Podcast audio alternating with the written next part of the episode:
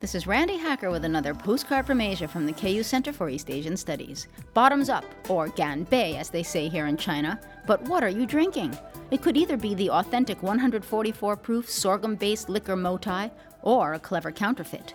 Moutai has been dubbed the national wine in China and is credited with the success of Mao Zedong's Long March of nineteen thirty-four.